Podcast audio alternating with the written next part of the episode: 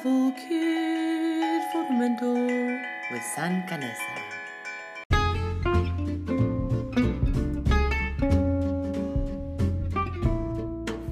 Rise and stretch. Thank you for this cup of coffee, for I don't know why I need to get up. I'm San Canessa, welcoming you to Survival Kit for the Mental squeezing your mind and gut tightly from Central America. I'm a painter, artist, noisemaker, mover shaker, neurodiversity activist, bipolar queer human from El Salvador. Yes, that tiny little nugget below Mexico, below Guatemala. Gratitude for my friends and family who keep making me make sense of this life what would I do without you? Thank you for voices in my head that guide me to record these fascinating, controversial rants in which I get to explore my own mentals, mental health, and the arts, and what it means to survive these times that make absolutely no sense. Attempting to indeed make sense of it all Together, maybe, we will create a survival kit to endure our mind and this world. May this podcast inspire you to play and doubt everything.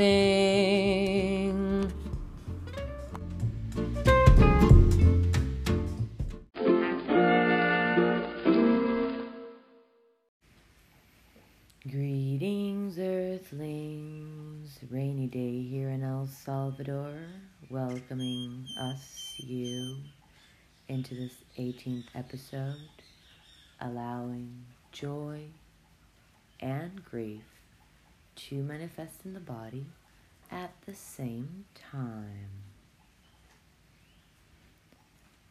I've been asking myself how one can feel and allow joy in the body and allow grief and anxiety and uncertainty in the body at the same time. For I have been experiencing sort of a guilt shame relationship the times I do feel joy and excitement during this quarantine pandemic time, during and while receiving different news, whether it be, you know, news of injustices in the United States or news about the political and militarizing situation in El Salvador or the COVID deaths or the starvation or the lack of freedom, the lack of voice, the domestic violence, and also news of new ways of shaping identity, new ways of relating, new ways of commerce, and new ways of solidarity forming within the body at the same time. New ways of seeing life and expression and pathwork and pathways and interests shaping and forming. And my question was how do I allow myself to feel joyous? because I've felt joyous this week. Good things have happened in my life. And I met with collective grief and my own grief at the same time for what I'm losing, for what is dying within me, for what is being taken. So, how do I grieve what is being taken and feel joyous about what is being received? for the longest time, I recognized that it was always one or the other for me in this same hierarchy of emotion, in this way, whereas in a career or as in an ego identity, one has a resume of how one should behave in a pandemic, how one should feel under pressure, how one should perform, like our hierarchy of like good ways to cope and our hierarchies around negative ways to cope. Same with our emotions, at least for me. And so I am aware that we're all programmed to avoid what is threatening and to seek what is satisfying and to feel connection to pack. I recognize the need to control my environment, to control my emotions, because I want things to go the way I want them to go. And that same disappointment, that same disillusionment, that same waking up that things are not going the way that I should or the way that I think they should, right? What a terrible word, should. And also met with new forms that things are going, and within that, finding goodness. Within that, seeing the opportunity. And honestly, it's a time where I find myself receiving so many different kinds of news and accepting the space and time, those news, that digestion, the time required for digestion, and yet also shitting is necessary. Where's the course of action? I feel so impressed by people that upon receiving news organize themselves and create action. And I've also felt a lot of compassion and respect for the people that, when receiving news, choose to process and gather in sharing their emotional response to what happened. And it's neither one or the other. And how can we allow both in our own bodies and not seek the extremes of either grief or joy, but learn this communion of marinating in both of them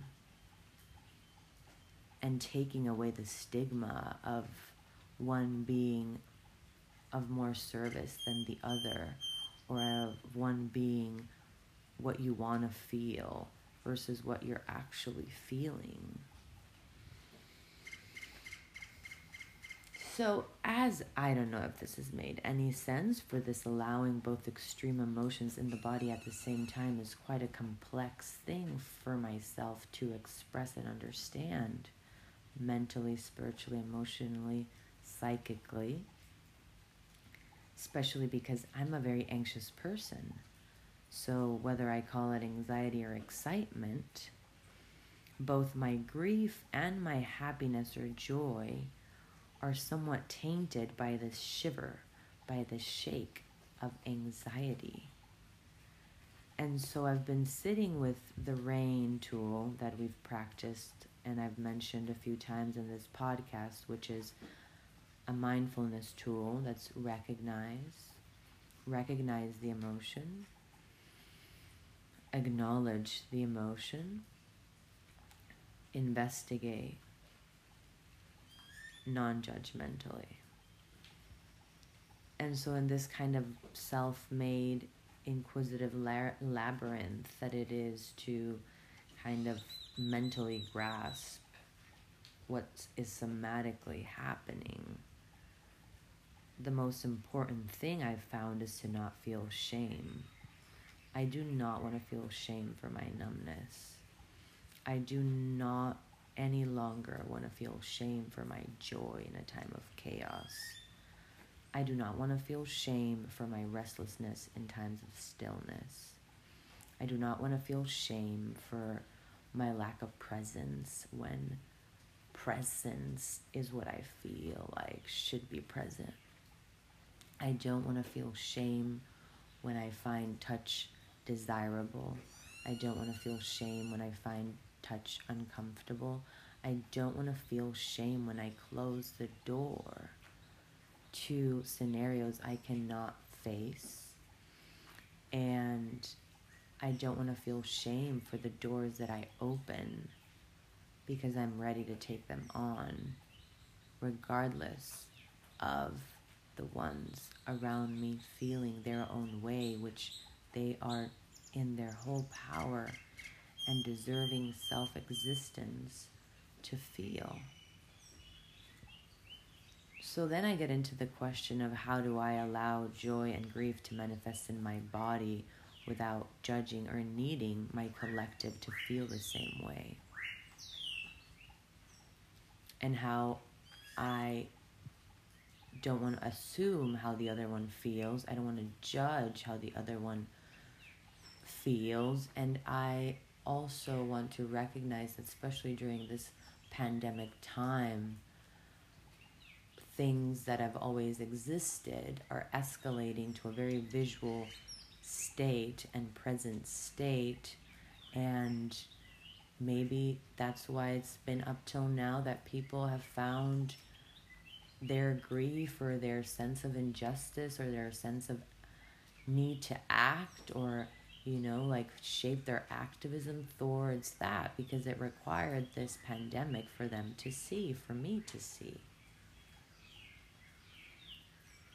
because i made an episode oh i don't even know what day it was here in the covid times but i was talking about how every country is dealing what it corresponds what corresponds to that country the underlying issues, the issues that were always there. It's like the plastic in the ocean is floating up and you can't hide, right?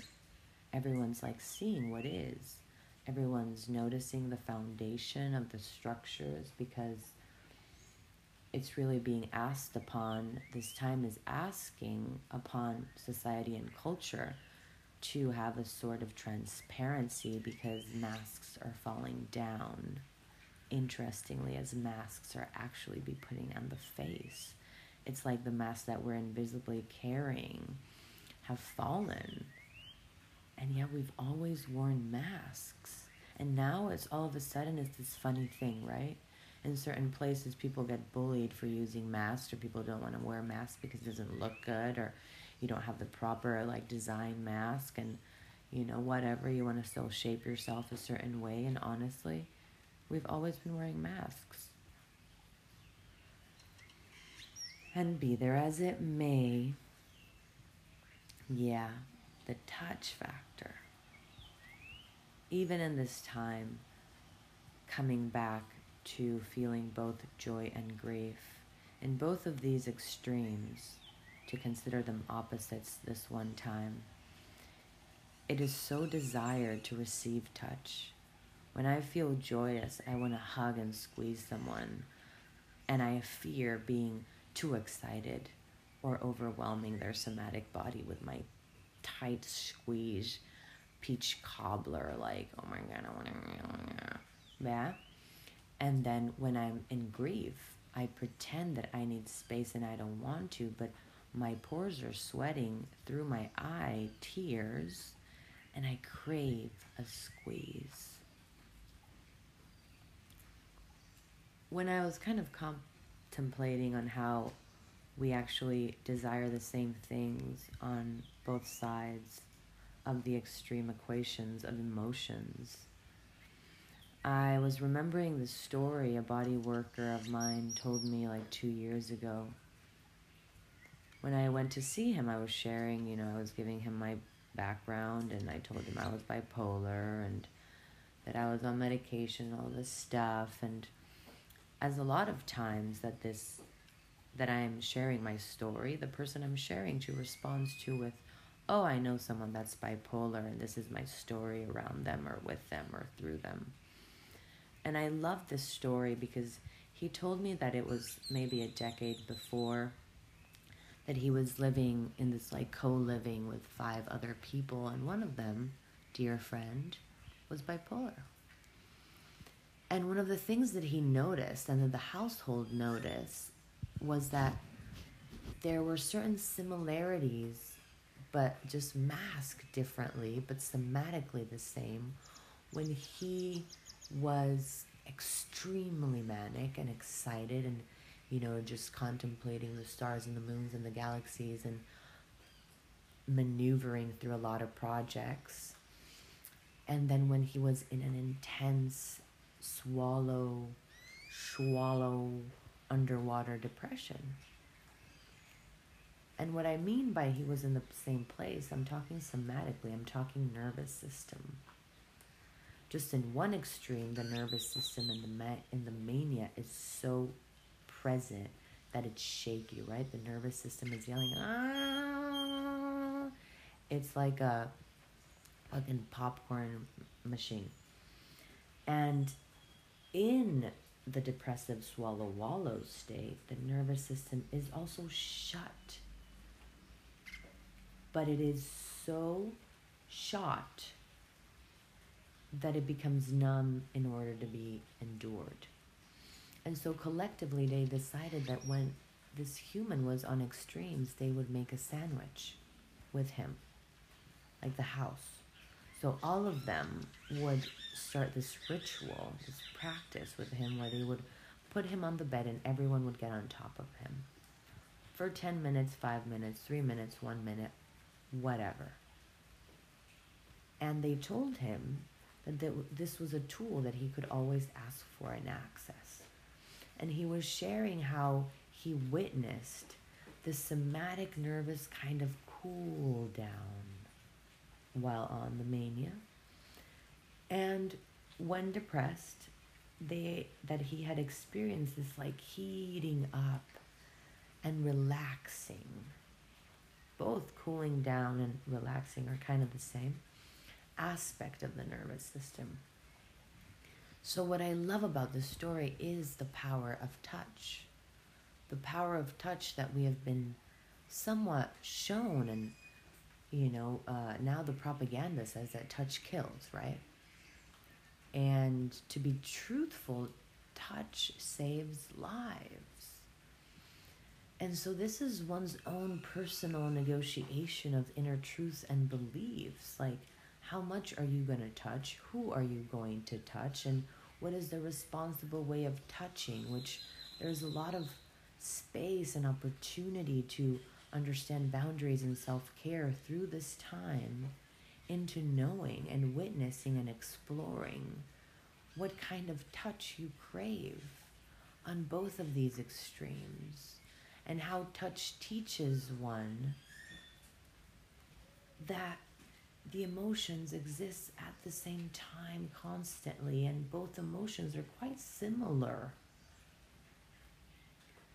chemically and somatically, systematically, and how we can use this limitation of touch to actually create our own measuring and measurement and amount and pressure of what we need to allow both joy and grief to manifest in our bodies at the same time.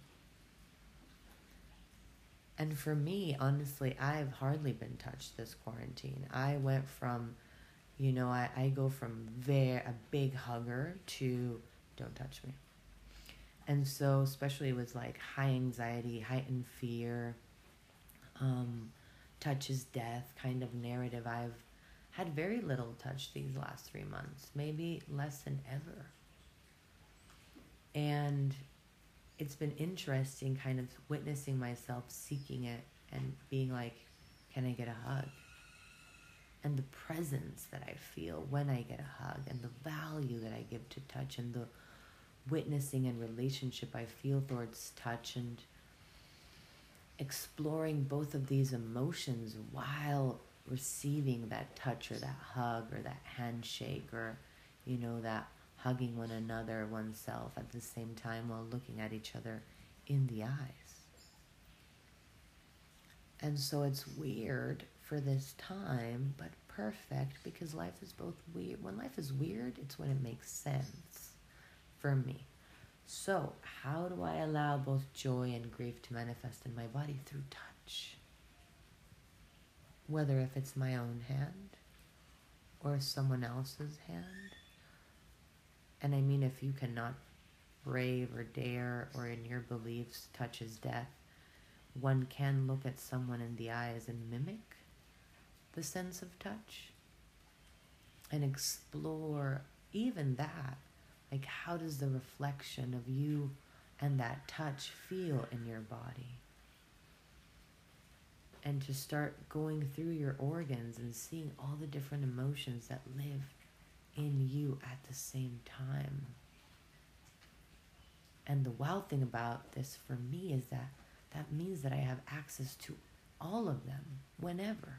Like if I'm sad, there's laughter, there's joy, there's release, there's grief, there's hope.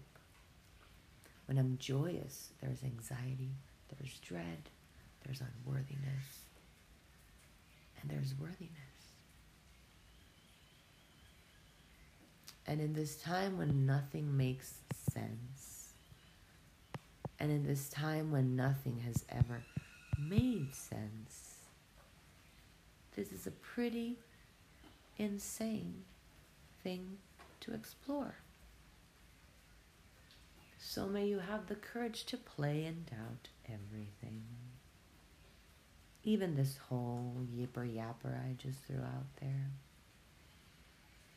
And may you have the courage to bring beginner's mind to every time you relate to your own emotions. What would a child do? What would you tell a child to respond to, not react to? And how do I continue to hold space for both grief and joy throughout my life, throughout this day, with no shame, with no hierarchy of positive or negative, with no